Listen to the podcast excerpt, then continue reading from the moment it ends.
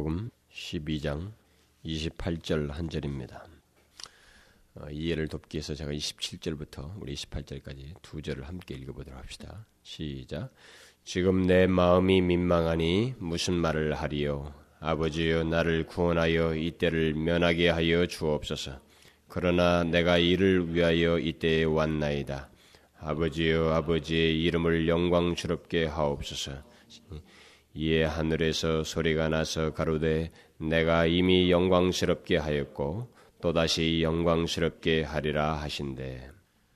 음, 신년 그 첫 주일인 오늘 어쩌면은 어, 다른 말씀을 좀 오히려 이 시간은 좀 전하는 것이 더 효과적일 수도 있고, 기회가 올 때마다 그 특별히 기념하고 무엇인가 생각할 수 있는 기회가 올 때마다 그 기회를 놓치지 않는 것이 바람직합니다만은 아, 그래도 음, 저는 다른 어떤 것보다도 어, 이 신년 첫 주에 이 전할 말씀 중에 하나님의 영광에 대한 말씀보다 우리에게 더 우선적이고 귀한 것은 없다라는 생각이 들어서 계속적으로 오늘 이 하나님의 영광에 대한 말씀을 드리려고 합니다.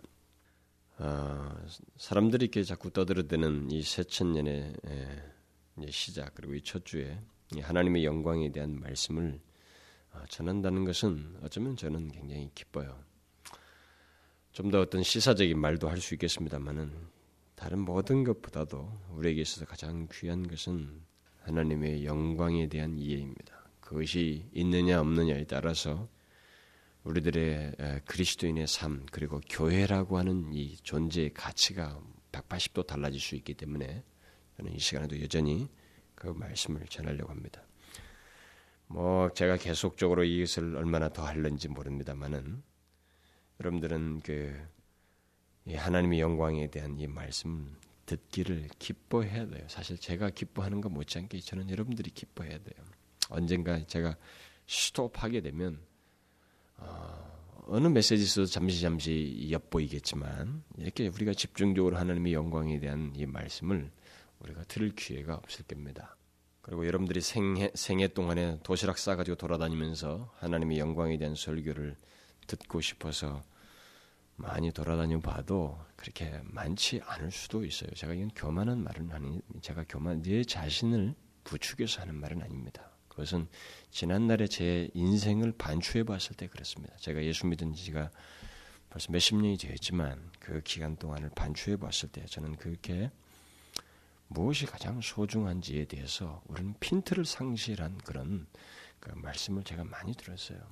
저는 무엇이 그리스도인의 소중한가라는 이 문제에 대해서 너무나도 우리 현실적이고 생활적인 이런 얘기를 너무 많이 들어가지고 까마득 하마터면은 예수를 잘못 믿을 뻔했습니다.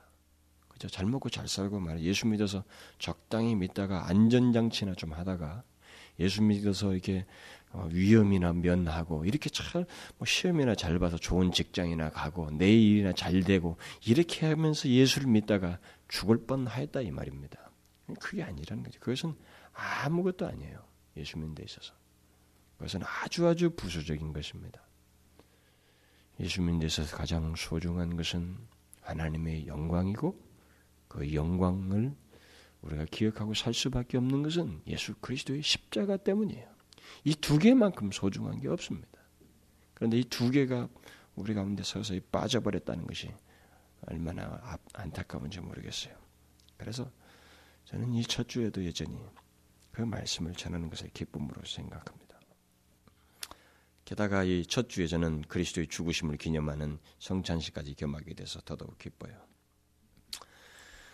어쨌든 그동안에 제가 이 하나님의 영광에 대한 말씀을 계속 살펴보면서 우리는 지난 시간까지, 어, 지난번까지 하나님의 영광에 대한 그 적극적인 면을 설명을 하면서 특별히 공동체적인 내용을 중점적으로 이제 언급을 했습니다. 그래서 하나님의 영광과 교회, 하나님의 영광과 부흥, 뭐 이런 말씀들을 조금 다루었어요. 그것을 더 많이 다룰 수도 있습니다. 더 많이 다뤄야 마땅해요. 근데 그것은 제가 언젠가 따로 뺄 겁니다. 따로 다룰 것이기 때문에 그냥 한두 번으로 족한 줄 알고 이제 오늘부터는 하나님의 영광에 대한 우리 각자의 삶에 대한 하나님의 영광과 관련된 우리 각자의 개인적인 삶, 삶에 대한 말씀을 이제부터 말씀을 드리려고 합니다. 어쩌면 여러분들은 더 기뻐할지도 모르죠. 그러나 그렇게 기뻐할 일도 없어요. 들어보면 여러분들이 더 마음이 아프고 속이 뒤틀릴 수도 있습니다. 우리는 무엇이든지 하나님의 말씀을 들을 때 개인적으로 자기에게 와닿는 말씀을 되게 좋아합니다. 그런 걸 듣고 싶어하죠. 그러나 제가 언젠가도 말했습니다마는 공동체적인 것과 개인적인 것 사이에 우리는 분리시킬 수가 없습니다. 그럼에도 불구하고 다수 여러분들에게 더욱 개인적으로 와닿게 부딪힐 수 있는 그런 말씀들을 하나님의 영광을 위한 우리 각자의 삶에 적용할 수 있는 문제들을 이제부터 몇 차례에 걸쳐서 살펴보려고 하는 것입니다.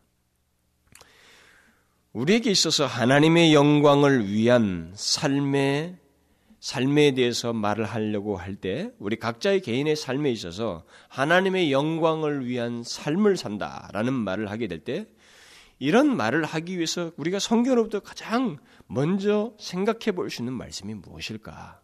음? 그리스도인들이 하나님의 영광을 위하여 삶을 산다. 누군가 하나님의 영광을 위해서 삶을 산다라고 했을 때 그런 말을 우리가 살피기 위해서 성경으로부터 가장 먼저 우선적으로 빼내올 수 있는 말씀이 무엇일까? 그것은 어떤 성경의 다른 예나 어떤 성경의 설명이 담겨진 그런 구절은 구절보다도 바로 예수 그리스도께서 보이신 하나의 모범적인 삶, 그게 우리에게 가장 우선적으로 생각해야 할 것이라고 저는 생각이 돼요. 하나님의 영광을 위한 삶의 완벽한 모범을 보이신 한 분이 이 세상에 계셨어요. 그게 바로 예수 그리스도입니다. 우리는 그의 삶을 통해서 하나님의 영광을 위한 삶이 무엇인지, 우리 각자가 살아야 할 삶이 무엇인지를 정확하게 조명해 볼 수 있습니다. 하나님의 영광을 위하여 삶을 산다고 할 때 그것을 가장 명확하게 설명하는 부분을 성경에서 찾으라고 하면 두말할 것 없이 예수 그리스도의 삶을 쫙 펼쳐서 그것을 이렇게 쭉 정리해 보면 거기에 너무나도 상세한 답이 다 나와 있어요. 하나님의 영광을 위한 그리스도의 삶은 우리 그리스도인들에게 아주 실제적이고 정확한 모범을 제시함과 동시에 하나님의 영광을 위한 삶의 원리를 우리에게 제시해주고 있습니다. 다시 말하면 하나님의 영광을 위한 삶을 살려면 어떻게 해야 하는가라는 이 질문에 대한 완벽한 답을 예수 그리스도의 삶에서 얻을 수 있고 동시에 영광을 위한 삶의 원리를 그의 삶 속에서 아주 정확하게 발견하게 됩니다. 근데 그 원리를, 핵심적인 원리만을 제가 오늘 조금 얘기하고 다음 시간에 계속 말씀을 드리려고 합니다. 왜 그러냐면 어, 제가 오늘 성찬 예식도 있습니다만 너무 길어요. 이 내용을 다 하기에는. 그렇다고 제가 어, 여기에 대해서만 너무 어, 길게 할 수도 없기 때문에 예수 그리스도의 모범적인 삶의 일부분만 오늘은 말씀을 드리고 그 예수 그리스도의 하나님의 영광을 위한 삶의 모범적인 어, 삶 그 일부와 그 다음에 그 일을 통해서 배워야 하는 어, 삶의 원리, 하나님의 영광을 위한 삶의 원리를 어, 다음 시간에 계속해서 하도록 하겠습니다. 그러면 먼저 어떤 면에서 예수 그리스도의 삶이 하나님의 영광을 위한 삶의 모범인가라는 거예요.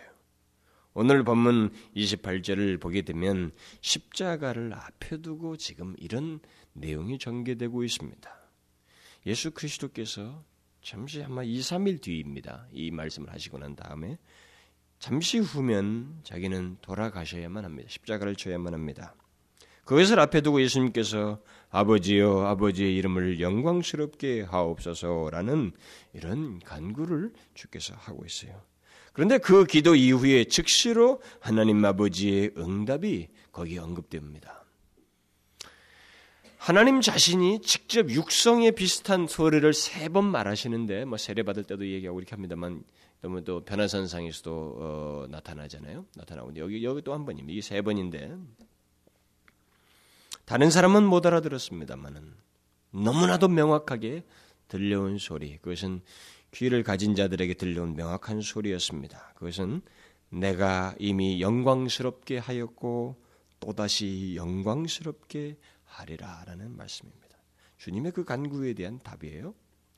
이 하나님의 응답을 우리가 상세히 보게 되면 거기에 하나님께서 자신의 이름의 영광을 영광스럽게 한다라고 하는 문제를 두 가지 시제로 말해주고 있습니다. 하나는 내가 이미 영광스럽게 하였다라고 함으로써 예수님의 삶을 통한 영광스럽게 하셨다고 하는 과거를 말하고, 또 다시 영광스럽게 하리라고 하는 이 말씀을 통해서 미래 시제를 말하고 있습니다. 이 말은 무슨 말이에요? 오늘은 먼저 이 과거 시제만 제가 얘기를 하려고 합니다만은, 먼저 이미 영광스럽게 하셨다라는 말은 예수님께서 오늘 본문의 이 말씀, 이런 간구를 하실 때, 그러니까 십자가에 돌아가시기 바로 며칠 전까지 아버지께서 예수 그리스도의 삶을 통해서 영광을 받으셨다는 것입니다. 그 삶이 이전까지. 그 이전까지 예수 그리스도의 삶을 통해서 영광을 받으셨다는 거예요. 어떤 것이에요, 그게? 어떤 삶을 통해서 영광을 받으셨다는 것입니까? 그것은 그가 육신을 입고 오신 것에서부터 하나님이 영광을 받으시는 거예요. 거기서부터 시작됩니다. 지극히 높으신 분이 지극히 낮아지셔서 인간의 몸을 입고 구유의 나심을 통해서 하나님 아버지는 그의 이름을 영광스럽게 하셨습니다. 실제로 아기로 오신 예수 그리스도의 겸손을 보고 천사들과 사람들이, 천사들은 사람들과 그 하늘을 향해서 크게 외친 말 속에 그 말이 담겨져 있어요.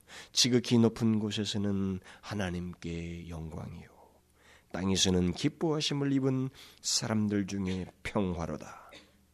그가 육신을 입고 오신 것을 통해서 그 사실을 천사들이 고백하고 있는 것입니다. 지극히 높은 곳에는 하나님께 영광이요, 예수 그리스도께서 육신을 입고 오셨다는 것 자체가 하나님의 이름을 영광스럽게 하는 일이었습니다. 하나님 아버지께서는 예수 그리스도의 그 같은 겸손을 통해서 영광을 받으셨습니다. 그뿐만 아니라 그 이후로도 주님은 그의 겸손과 사랑과 인내를 통해서 하나님 아버지께 영광을 돌리시는 삶을 삽니다.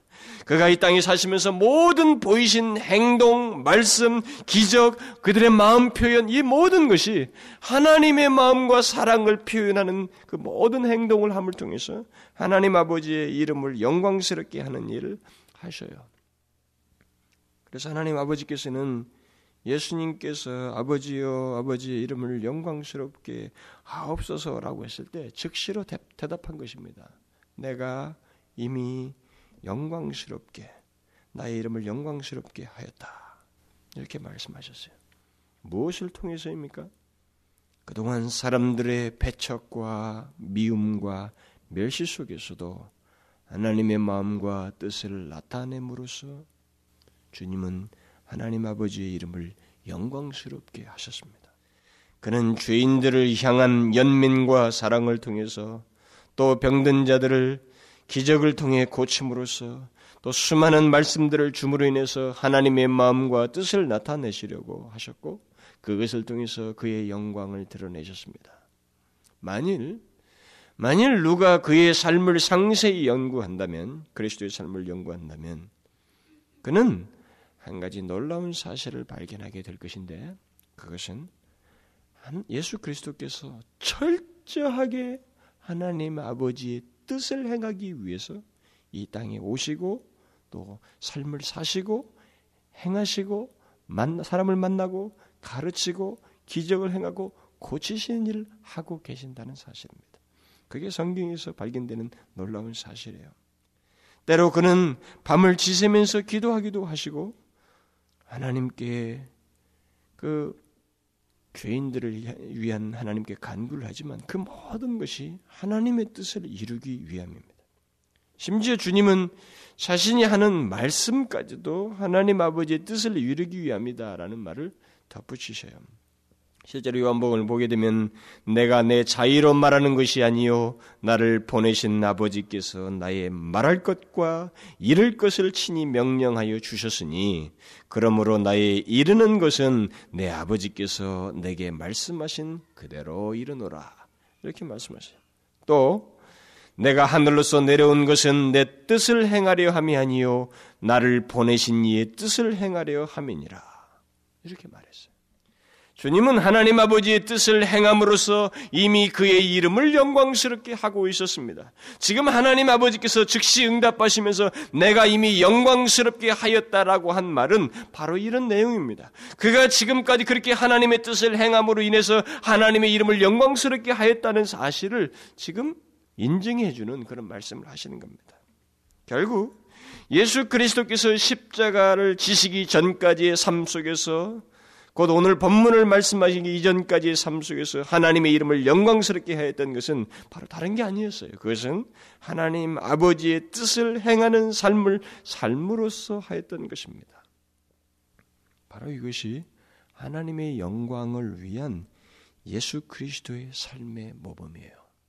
이것이 우리가 따라야 할 모범이라는 것입니다. 만일 우리가 하나님의 영광을 위하는 삶을 살고자 한다면 우리에게 반드시 있어야 하는 삶의 모습은 내 뜻대로 살면서 하나님의 일을 하는 것이 아니라 내 뜻보다는 하나님의 뜻을 따라서 사는 삶, 하나님의 뜻을 이루며 사는 삶이 바로 하나님의 영광을 위하는 삶이라는 것입니다.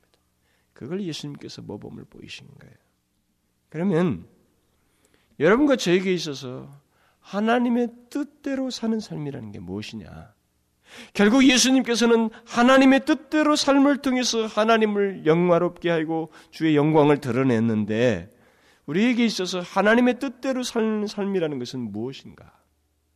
내 뜻이 아닌 하나님의 뜻대로 산다고 할 때 구체적으로 그것을 무엇이라고 말할 수 있는가? 여러분과 저에게 있어서 하나님의 뜻이라는 건 뭐냐 말이죠. 잘 보십시오. 여러분과 저에게 있어서 하나님의 뜻은 이 하나님의 말씀입니다. 우리에게 말씀하시는 하나님의 뜻은 이 기록된 말씀이에요. 그의 말씀을 따라서 사는 삶이 하나님의 뜻대로 사는 삶이요, 그것이 바로 하나님의 영광을 위하는 삶이라는 것이 삶이라고 했는데 이 하나님의 말씀을 떠나서는 하나님의 영광을 위한 삶이라는 삶을 살 수가 없어요. 왜냐하면 하나님의 뜻을 따르는 뜻대로 사는 것에 있어서 이 말씀을 제외시키고 뜻을 찾을 수가 없고 얻을 수가 없기 때문에 그렇습니다. 하나님의 말씀을 따라 사는 삶이 하나님 뜻대로 사는 것이다. 또 그것이 결국 하나님의 영광을 위하는 삶이다. 나는 이 사실에 대해서 어쩌면 여러분들은 익히 알아왔을지도 모릅니다. 여러분들은 그동안에 하나님의 말씀을 따라 사는 삶에 대해서 많이 들었을 거예요. 하나님 말씀대로 산다. 말씀대로 산다. 이 말을 여러분들 많이 들어봤을 겁니다. 그러면서도 하나님의 뜻대로 사는 것에는 더딘 것을 우리들이 가지고 있어요. 응? 근데 더딘, 더디면서 한 가지 엑스트라 작업을 하고 있는데 그게 뭐냐면 계속적으로 하나님 뜻이 무엇이냐고 사람들이 자꾸 물어요. 교회 다닌 사람들이.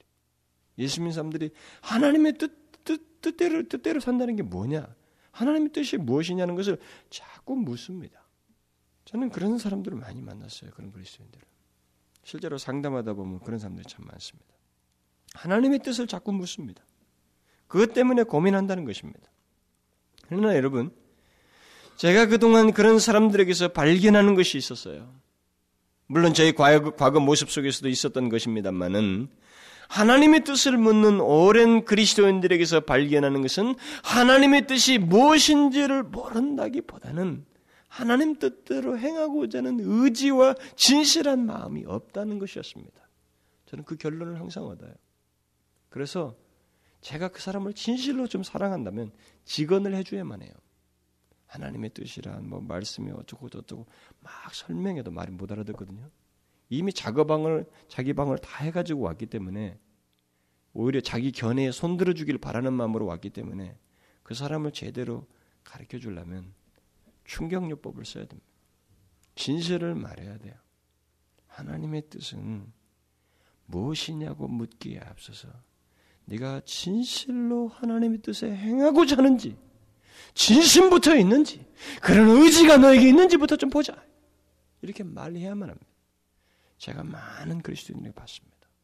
하나님의 영광을 위한 삶이 무엇입니까? 이렇게 질문을 하지만 그것은 하나님 뜻대로 행하는 것이다. 그럼 하나님 뜻대로 행하는 것은 무엇입니까? 주의 말씀대로 사는 것이다. 주의 말씀이 바로 하나님의 뜻이야. 여기에 대해서 수긍을 안 하는 논리를 가지고 찾아온다 이 말입니다. 물론 개중에는 진실로 하나님의 뜻을 묻고 찾으려는 사람들도 있어 보였어요. 그런데 놀라운 것은 그들이 뜻을 말하는, 그들이 그 묻는 뜻을 말하는 하나님의 말씀, 이 하나님의 말씀에 대해서는 그게 결국 하나님의 뜻이라는 것에 대해서는 자꾸 인정을 안 하려고 해요. 무엇인가 특별한 다른 것이 있을 것처럼 자꾸 생각합니다. 하나님의 뜻 하면은 이 하나님의 말씀 말고 무엇인가 다른 것이 있을 법한 것처럼 자꾸 그것을 얘기해요. 그렇지 않으면 진실로 하나님의 뜻을 찾는 듯 하지만은 실상은 의지가 없어요. 의지가 없이 의지를 제외시킨 채 무엇인가 행동 지침만을 조금 자기 외의 생각과 밑, 어, 좀 이게 맞을 만한 행동 지침만을 좀 듣고 싶어요.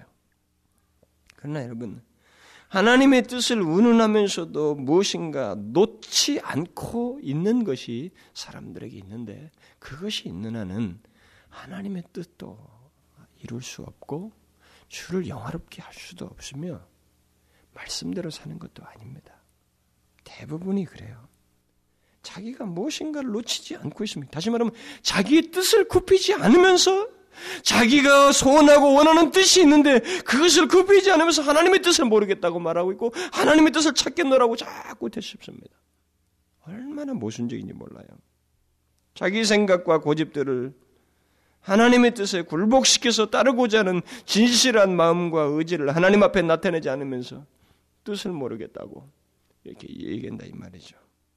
여러분, 우리를 향한 하나님의 뜻은 그의 말씀 속에 다 담겨져 있어요. 거짓말이 아닙니다. 주님은 수천 년에 걸쳐서 수많은 사람들을 만나셔서 우리가 우리가 부딪힐 수 있는 모든 케이스들을 다 대하시면서 거기에 적절한 계시를 주셨어요. 그런데 이 계시는 놀랍게 과거의 어떤 사람들을 만나시면서 주셨지만 그것을 끝나지 아니하고 이것을 나에게 신비롭게 적용할 수 있도록 역사하시는 성령의 생기 있고 살아있는 말씀으로 역사되고 있기 때문에 이것보다 더한 하나님의 뜻이 우리에게 없어요. 우리를 향한 하나님의 뜻은 이 말씀에 담겨져 있습니다. 단지 그것을 적용하는 데 있어서 우리는 우리에게 맞는 무엇을 찾으려고 하기 때문에 어려움을 겪는 거예요. 자꾸 나에게 맞는, 우리에게 맞는 무엇을 자꾸 찾으려고 합니다. 예를 들면 우리 교회는 젊은이들이 많으니까 젊은이들이 그 결혼 문제를 두고, 앞에 두고 하나님의 뜻을 묻는 일을 많이 보게 됩니다. 그런데 사실상 결혼 문제에 대한 하나님의 뜻은 성경의 한 말씀만 적용해도 그냥 뭐 여러 말씀을 뒤지고 찾을 것도 없어요. 성경의 한 구절만 적용해도 그것도 우리에게 하나님 뜻을 알리는 어떤 한 구절만 우리 뽑아도 적용해도 구십 퍼센트의 답을 거기서 얻을 수 있습니다. 어떤 구절일까요?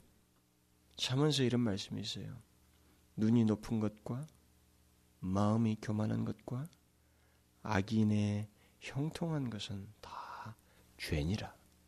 눈이 높은 것은 죄예요. 이것보다 더 분명한 하나님 뜻이 어디 있습니까? 이것을 실행치 않으면서 하나님의 뜻을 자꾸 물어요. 한번 생각해 보세요. 그것을 실행치 않으면서 하나님 뜻이 뭐냐고 자꾸 묻는다는 말이 얼마나 우리가 위선적이에요? 얼마나 고집스럽습니까? 또 사람을 만나는데 서로가 교만한 마음으로 이것이 어떻고 저것이 어떻고 자기 중심적이고 자기 우월감에 빠져서 자꾸 판단을 합니다. 그런데 성경은 하나님은 그래요. 마음이 교만한 것은 죄이다. 그게 하나님 자신의 뜻이에요. 그뿐입니까? 결혼할 때 부유한 것, 무엇인가 잘 되어 있는 사람을 찾습니다. 그러나 만일 그런 조건이 의인에게 있는 것이 아니라면, 다시 말하면 하나님의 백성에게 있는 형통함이 아니라면 그 외의 형통함은 다 죄예요. 여러분, 성경은 분명히 말합니다. 이 세상의 악인들이 잘 되는 것, 그들의 형통함은 죄다라고 말하고 있어요. 여러분들은 이 말을 잘 인정하지 못할 수도 있습니다. 왜냐면요, 악인의 형통함에, 형통함에는 끝없는 하나님을 의식하지 않은 트릭과 작전과 상대를 공략하면서 하는 공격적인 경영 방법이 다 들어가 있습니다. 그래서 이 세상의 악인들이 잘 되는 것, 그들의 형통함은 죄이다라는 말은 깊이 파헤쳐 들어가 보면 참 너무나도 깊은 말씀이에요. 사실 그저 형통함만 보고 사람을 택해서는 안 되는 것입니다. 그게 죄이다고 하나님 뜻을 밝히는 거예요. 결혼을 앞둔 젊은이들이 있으니까 이런 한 예만 보여도 우리는 성경을 통해서 하나님 뜻이 무엇인지를 금방 알게 됩니다. 그러니까 우리 그리스도인들이 하나님의 뜻을 모르겠다고 하며 묻는 것 중에 대부분은 둘 중에 하나예요. 하나는 하나님께서 이 말씀을 통해 무엇이라고 말씀하셨는지를 모르겠다고 말하면서 그저 성경을 모르겠습니다라는 말이기도 할 뿐만 아니라 그것이거나 아니면은 하나님의 뜻을 모르기보다는 그 뜻을 행할 마음이 없습니다. 이렇게 말하는 노골적인 신자인 것입니다. 다른 게 없어요. 여러분, 하나님의 영광을 위한 삶은 나의 의지나 내 뜻과 욕심을 고집하면서 이루는 삶이 아닙니다. 그것은 내가 아닌 하나님의 뜻, 하나님의 원하심에 순종하는 삶이요, 그의 말씀이 나의 삶이 되는 것입니다. 그렇게 볼 때 하나님의 영광을 위한 삶은 거창한 어떤 행위가 아니에요. 전 행위가 아닙니다. 그것은 그야말로 우리의 일상적인 생활 속에서 하나님께서 계시해 주신 그의 뜻, 이 말씀을 따라서 순간순간 살며 사건 사건을 결정하는 삶이 바로 그거예요. 그것이 하나님의 영광을 위한 삶인 것입니다. 물론 우리에겐 다소 굵직해 보이는, 상대적으로 굵직해 보이는 순간 정말 극복하기 어려운 난제를 통과할 수도 있습니다. 거기에 부딪힐 수도 있어요. 어쩌면 인생의 몇 번 없는 순간과 난제에 직면할 수도 있습니다. 바로 그런 순간과 난제 속에서 하나님의 뜻을 따르고 그 가운데서 하나님의 영광을 나타낸다는 것은 상대적으로 볼 때 몹시 힘들 수도 있습니다. 그러나 여러분, 바로 그런 순간에도 여전히 하나님의 뜻을 따르며 그의 영광을 나타낼 사람은 다른 사람이 아니에요. 평상시 일상적으로 순간순간 사건 사건마다 하나님의 영광을 위한 삶, 다시 말하면 그의 뜻대로 사는 삶이 있는 사람, 하나님의 말씀을 따라서 살아온 사람이, 자기의 뜻을 굴복하고 하나님의 뜻에 순종해왔던 사람이 그 위기의 난제도 극복하게 되는 거예요. 거기서도 하나님의 뜻을 나타내며 주의 영광을 드러내게 되어 있습니다. 항상 자신의 뜻보다 하나님의 뜻을 구하고 그의 뜻대로 살아온 사람, 하나님의 말씀이면 그것에 순복하여서 살아온 사람은 인생에 몇 번 안 되는 어려움 속에서도 하나님의 뜻을 나타냅니다. 그러면서 하나님의 영광을 나타내요. 우리는 예수 그리스도의 삶에서 그 모습을 정확하게 보게 되는 것입니다. 그는 그의 삶의 시작부터 하나님 아버지의 뜻을 따르는 삶을 살아옴으로써 이제 자신 앞에 다가온 최고의 위기 순간을 아주 신중하게, 그리고 하나님의 뜻을 우선하여서 거기에 자기 뜻을 굴복하면서 아버지의 영광을 구하는 모습을 오늘 본문에서 보여주고 있어요.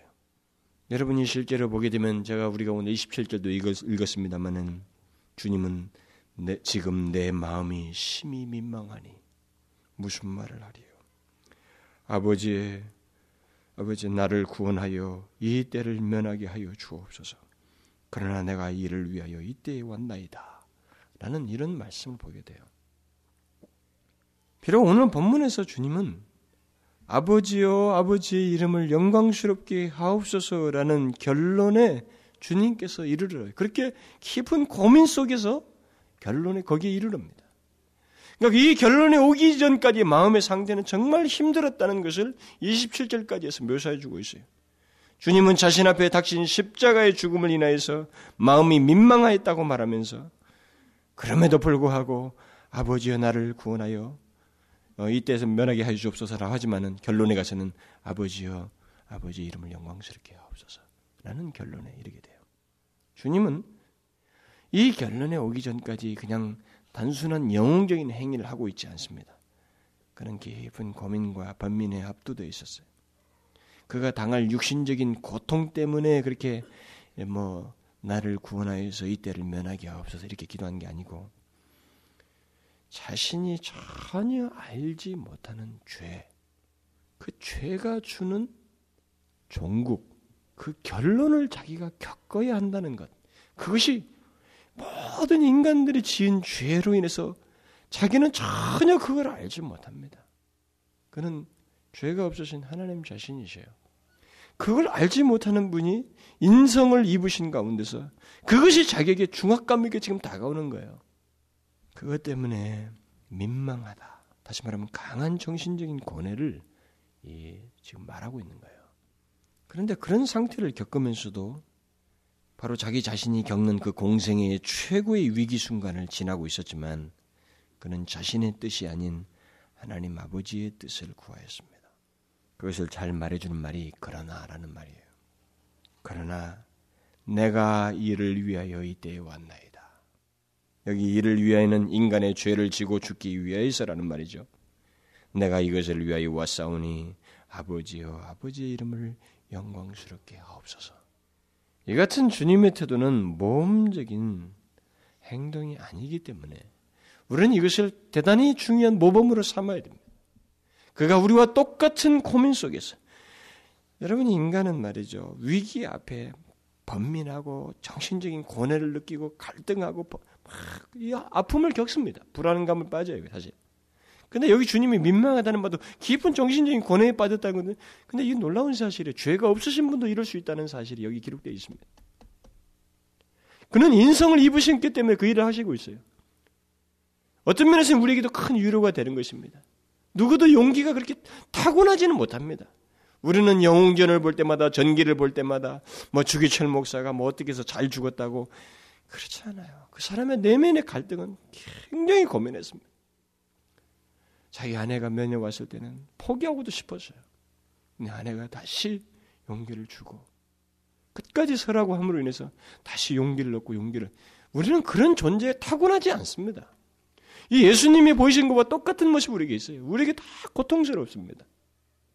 자기 앞에 닥치는 이 최고의 위기 앞에 민망하지 않을 사람이 없어요. 그런데 중요한 것은 그 자리에서 내 뜻을 드러내면 하나님의 영광을 나타낼 수 없다는 것입니다. 이걸 주께서 보이시는 거예요.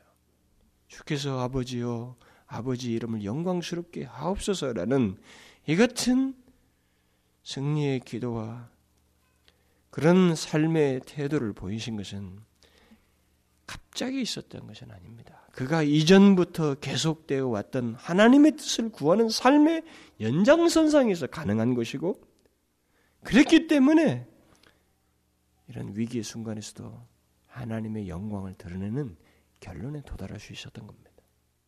여러분 기억해야 됩니다. 우리가 하나님의 영광을 위한 삶은 절대로 구호가 아닙니다.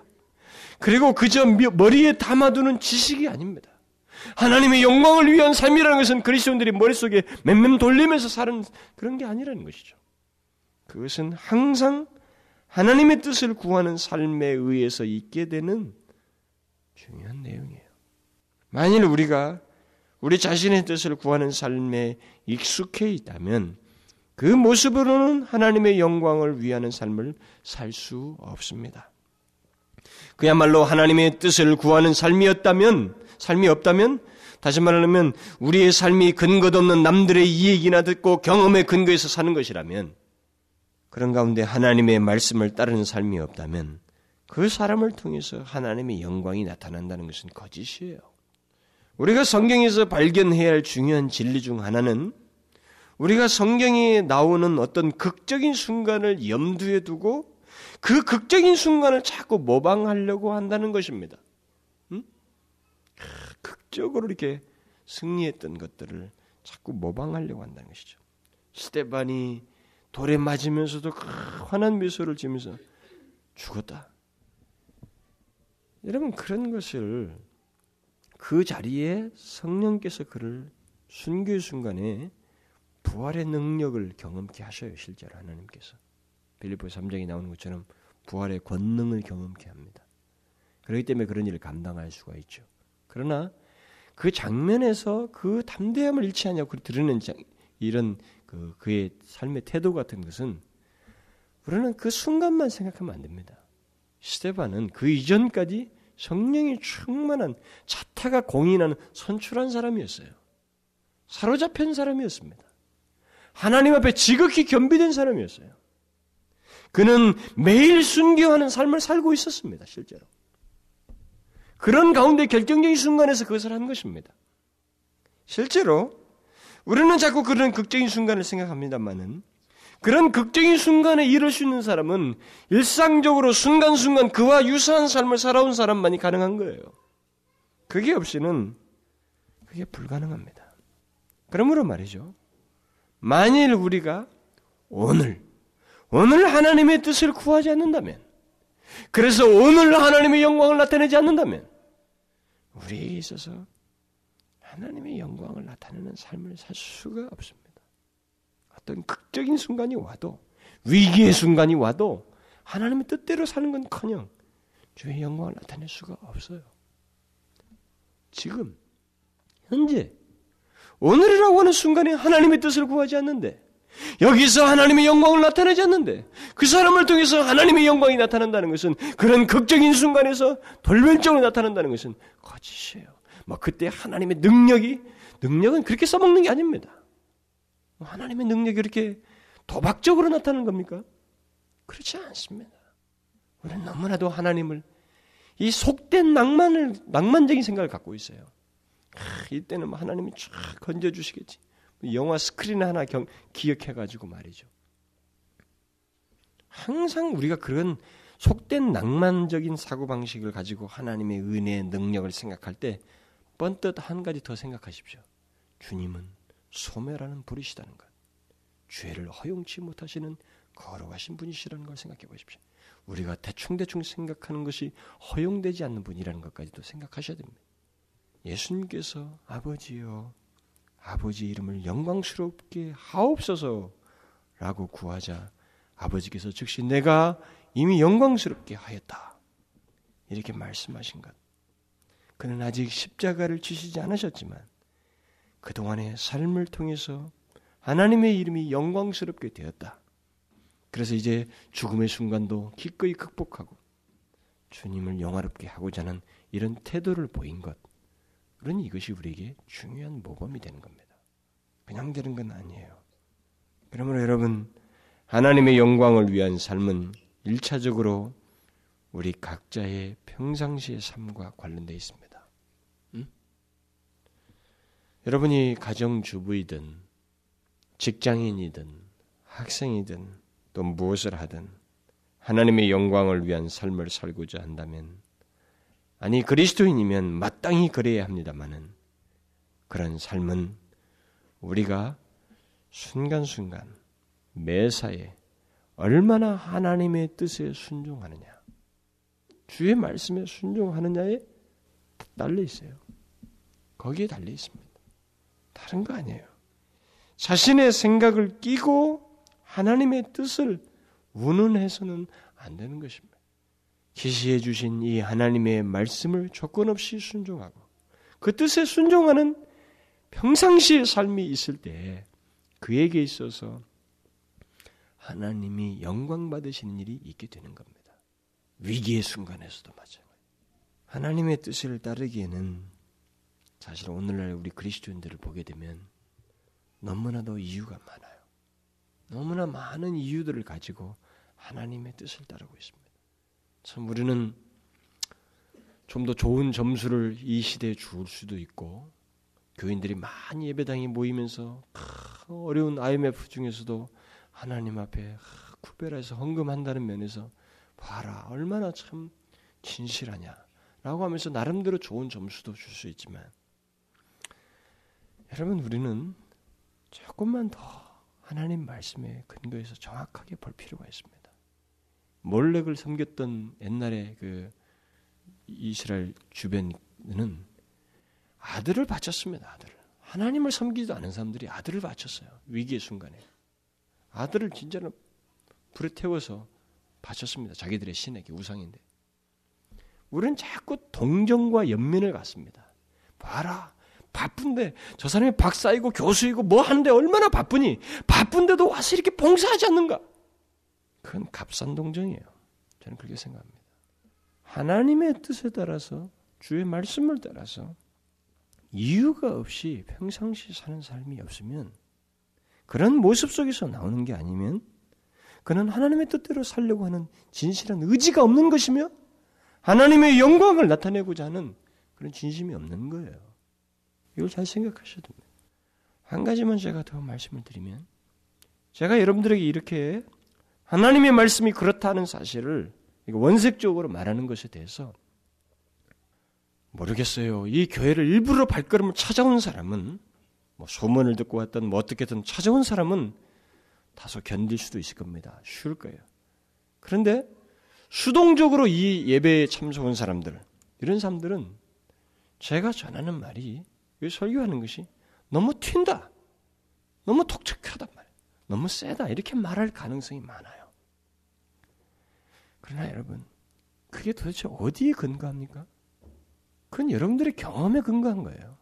그동안에 캐캐 먹은 그런 오랫동안의 신앙생활에, 자기중심적인 신앙생활에 그 경험에 근거해서 상대적인 평가를 하고 있는 것입니다. 그러나 이렇게 한번 말해보십시오. 저 사람의 말이 진짜 성경에 있어? 성경적이야?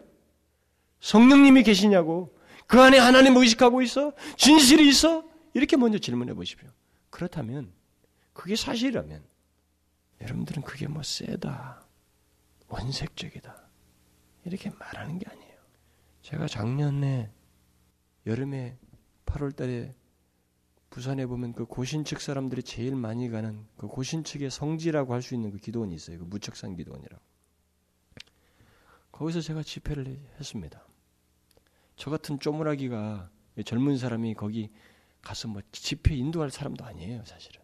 거기는 오래됐고 뭐 나이 좀 많이 드시고 옛날에 박윤선 박사라든가 뭐 이런 나이 든 사람들이 가서 주로 많이 집회를 하던 자리입니다.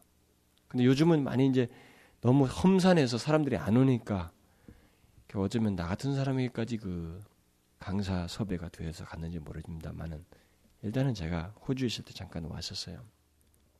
그 집회를 거기서 했습니다. 제가 거기서 하, 저는 뭐 사람 볼 것도 없고 뭐 원장님도 뭐 아는 사람도 아니고 그냥 가서 인사만 하고 계속 설교만 했습니다. 거기는 그 몇몇 고신측 목사님들이 저와 같이 식사하면서, 또 원장님이랑 같이 항상 식사를 같이 했으니까요. 그분들이 저한테 반복적으로 얘기하셨어요. 순수하다, 원색적이다, 원시적인 복음, 아니 원색적인 복음을 전한다. 그게 이제 그 목사님들과 그 원장님이 저한테 계속 한 얘기. 여러분, 그게 제가 좋게 들렸을까요? 아, 요즘 듣기 힘든 원색적인 복음을 들었다고 하는 그 말이 제가 아주 기뻤을까요? 그렇지 않습니다. 그건 우리에게 참 슬픈 일이에요. 제가 여기 주님께서 어떻게 우리에게 요구하시는지, 뜻이, 영광을 나타내는 삶의 패턴이 무엇인지를 말해준 것에 대해서 가감없이 말하는 것이 우리 가운데 역겹게 여겨지고 거북스럽게 여겨지고 뭔가 마음에 부담스럽게 여겨지고 이렇게 안 믿어도 되는데 라는 이런 생각들이 우리 가운데 일어나는 것은 우리의 대세가 너무 멍들어 있어요. 예? 제가 옛날에 그 오스트리아에 갔을 때, 오스트리아에 가거든 비엔나에 가거든 평양 식당이라고 있는데 거기를 가봐라. 그래서 혼자 갔습니다. 뭐 거기서 납치도 됐다고 뭐 그런 말도 있어서 그래도 가보자 해서 혼자 가봤어요.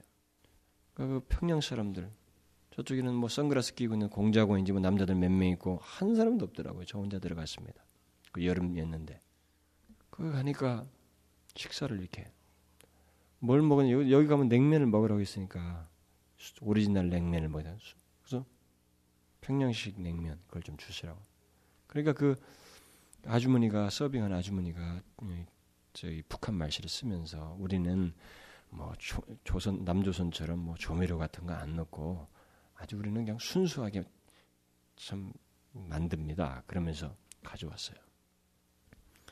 굉장히 많이 주더라고. 저 반절도 못 먹었습니다. 왜 못 먹었을까요? 이 한국에서, 남한에서 만든, 그 사람들이 조미료 안 넣고 순수하게 만드는 이 맛이 오히려 순수할 텐데 여기에서 내가 입이 쩌들려 있었어요. 이 맛에 길들여져 있어가지고 그 말을 못, 못 먹겠더라고요. 입이 안 들어오더라고요. 어쩌면 그럴 수도 있겠죠, 우리한테. 그렇게 말하고 성경을 그렇게, 여기 본문을 그렇게 설명하는 것에 대해서 우리가 다소 힘들게 느껴지겠죠. 왜? 힘들게 안 했으니까. 그러나 로이 존스가 뭐라고 하는지 아십니까? 설교자가 당신이 정상적인 설교자이고 제대로 된 설교자라면, 그리고 하나님 앞에 세운 바른 설교자라면 당신은 설교선상에 섰을 때 많은 회중들이 뒤틀려야 된다. 응? 그 사람의 속을 뒤집어야 된다. 죄로 쩌들려온 것이 여기 와서만큼은 그렇지 않아야 된다고 하는 판단을 듣고 와야지, 세상에서 그대로 묻어온 것을 여기서도 인정해주는, 잘하고 있습니다, 당신은 현재까지 그대로 믿으면 돼요 라고 말하는 설교자라면 당신은 가짜다 그랬어요. 저는 동의합니다. 우리는 세상에 일주일 동안 아무리 경건하게 살려고 와도 죄에 쩌들려옵니다.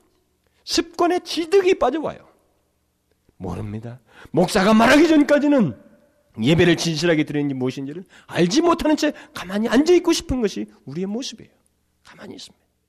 그래서 조용히 마음을 조금 편안하고, 아, 천국에 대한 보장, 그걸 한번 싹 되새기면서 위로받고 가고 싶은 것입니다.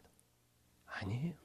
그 천국에 갈 사람이 어떠한지를 뒤흔들어서 생각해야 되고, 자기가 가진 고집과 판단과 이 세상의 모든 가치를 부셔야 됩니다. 이 세상에서 인정받았다 할지라도 하나님 앞에서는 무가치하다는 것을 처절히 깨달아야 되고, 그 진리 앞에 순종해야 돼요. 하나님 뜻대로 사는 것이 무엇인지를 처절하게 깨닫고, 그것이 살지 않는 한, 현재가 없는 한은 영광스럽게 할 수 없으며 하나님의 참된 백성이 아니라는 사실을 깨닫고 돌아가야 됩니다. 그게 교회가 할 일이에요. 설교자가 할 일입니다. 그렇게 안 하는 풍토에 있다 보니까 어쩌다 어떤 사람이 한번 그렇게 하면 그 사람이 별종처럼 여기는 것입니다. 여러분, 하나님 뜻대로 따르기에는 너무나 이유가 많아요. 오늘날 우리 그리스도인들이. 그 속에서는 하나님의 영광이 온전히 나타날 수가 없습니다. 여기 예수 그리스도처럼 구해야 됩니다. 내가 몹시 힘드나, 마음이 격동스럽고 불안하고 민망하나, 그러나 내가 이를 위하여 왔나이다. 내가 이것을 이루기 위해서 여기에 있습니다. 내가 이것을 행하기 위해서 그리스도인으로서 부름을 받았습니다. 내가 이것을 위해서 여기에 서 있습니다. 이 시간대에 이 인생을 여기서 보내고 있습니다. 그러니 아버지요, 아버지의 이름을 영광스럽게 하옵소서. 이렇게 할 수 있어야 돼요. 이런 그리스도의 모험적인 삶을 삶으로 인해서 주를 영화롭게 해야 됩니다. 영광을 위한 삶, 그것은 예수님처럼 하나님 아버지의 뜻, 그 말씀대로 사는 삶입니다. 기도합시다.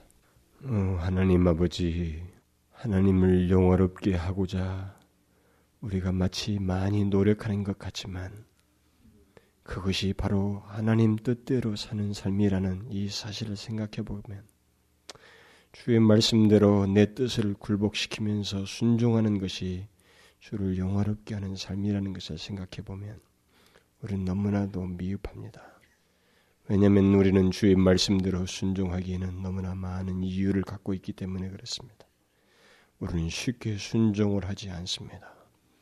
그러면서도 우리는 하나님을 영화롭게 기꺼이 할 수 있는 것처럼, 어떤 하나의 사건을 극적으로 할 수 있는 것처럼 너무 미화시켜서 생각하고자 합니다.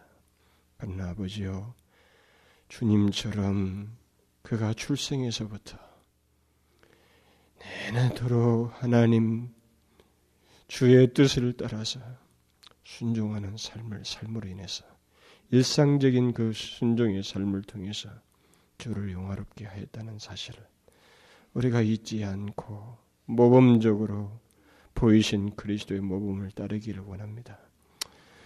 실제 우리는 하나님이여 그렇게 하기에는 많이 미흡하지만, 우리도 하나님의 많은 어려움을 겪겠지만 주님이 보여주신 것처럼 내가 심히 불안하고 민망하고 고통스럽고 어렵지만, 그러나 내가 이 때를 위하여 여기에 있나이다. 아버지여, 아버지의 이름을 영화롭게 하옵소서라는 그런 결론에 이르는 저희들이 되게 하여 주옵소서. 그런 삶의 태도를 가지고 사는 저희들이 되게 하여 주옵소서. 금년 한 해 동안에도 하나님의 우리 일생 동안 주의 뜻을 쫓아 결국 주를 영화롭게 하는 저희들 되게 하여 주옵소서. 간절히 구하오며 예수 그리스도의 이름으로 기도하옵나이다.